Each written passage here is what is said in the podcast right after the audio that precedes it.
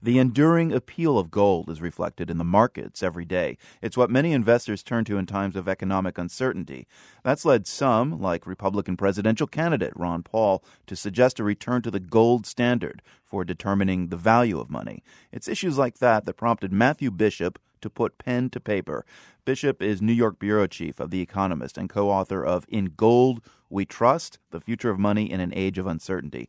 Uh, there is something magical about gold that conveys a sense of wealth and solidity. Uh, where does that come from, and wh- why don't like silver or diamonds or platinum have the same kind of magic? Well, I think it was one of the things that we look at in Gold We Trust, where we look at the history of money and go back to the very you know, dawns of civilization and you know people like Croesus, uh, you know the phrase as rich as Croesus, and I guess you mm. get the early myth, myths like King Midas and how he wanted to turn everything into gold and then discovered it uh, wasn't such a bright idea.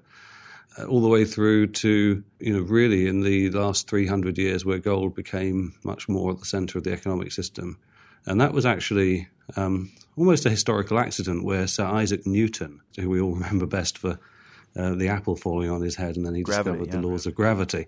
He was actually in charge of the British currency at the time. Um, and had to decide what the exchange rate would be between gold and silver because silver was the other common form of money. And the way he actually calculated it meant that uh, it was a slightly better bet to use gold as a currency than silver, and um, so people took silver out of the money supply and just spent just just relied on the use of gold. And then America copied Britain and went down the system of the gold standard as well. And so even though silver probably had a longer track record as being regular money, gold became fixed in people's minds as the purest form of money. So it's not just the apple that goes up and must come down. I guess the price of gold must go up and also come down too. Yeah, I just think we're just very lucky that he didn't get hit on the head by a gold bar because he probably wouldn't have come up with such a brilliant theory. But is that rise in the price per ounce of gold sustainable? I mean, all previous gold booms have ended in a bubble, right? Well, I think what we try and get at in In Gold We Trust is, is why the gold price has gone up and what, what is it that brought gold back into fashion. And to do that, we looked at the whole history of gold uh, and particularly its role as money. Because I think one of the things that's going on at the moment is that investors, the smartest investors, the people who saw the big crash coming a couple of years ago, um, those investors, people like George Soros, people like uh, Ray Dalio and John Paulson, who made billions personally by correctly predicting the economic problems that we're in at the moment, you know, they've been buying gold and they're doing it because they've lost faith in traditional money. They've lost faith in the dollar. They've lost faith in the euro. Uh, and they think that those currencies are very weak and they're going to probably get weaker. And gold, with its long history as a money, is a better bet than um, than, than paper currencies. Is the U.S. dollar still as good as gold?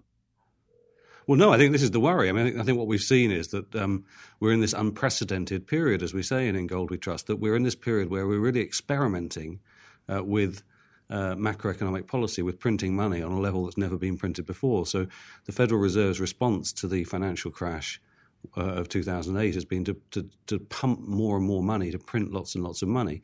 And now the European Central Bank is also doing that. And history has said that every time that's happened in the past, that has resulted in inflation in the real value of the paper currency falling substantially. Now, this may be uh, the thing that the moment when history doesn't repeat itself, but I think a lot of people are buying gold because they think, well, chances are, uh, you know, what's always happened in the past is going to happen again, and that we're going to see a much weaker dollar, and we're going to see all currencies, all paper currencies, get weaker relative to gold. Speaking with us from New York, Matthew Bishop of The Economist magazine, co author of In Gold We Trust. Matthew, thanks a lot. Thank you.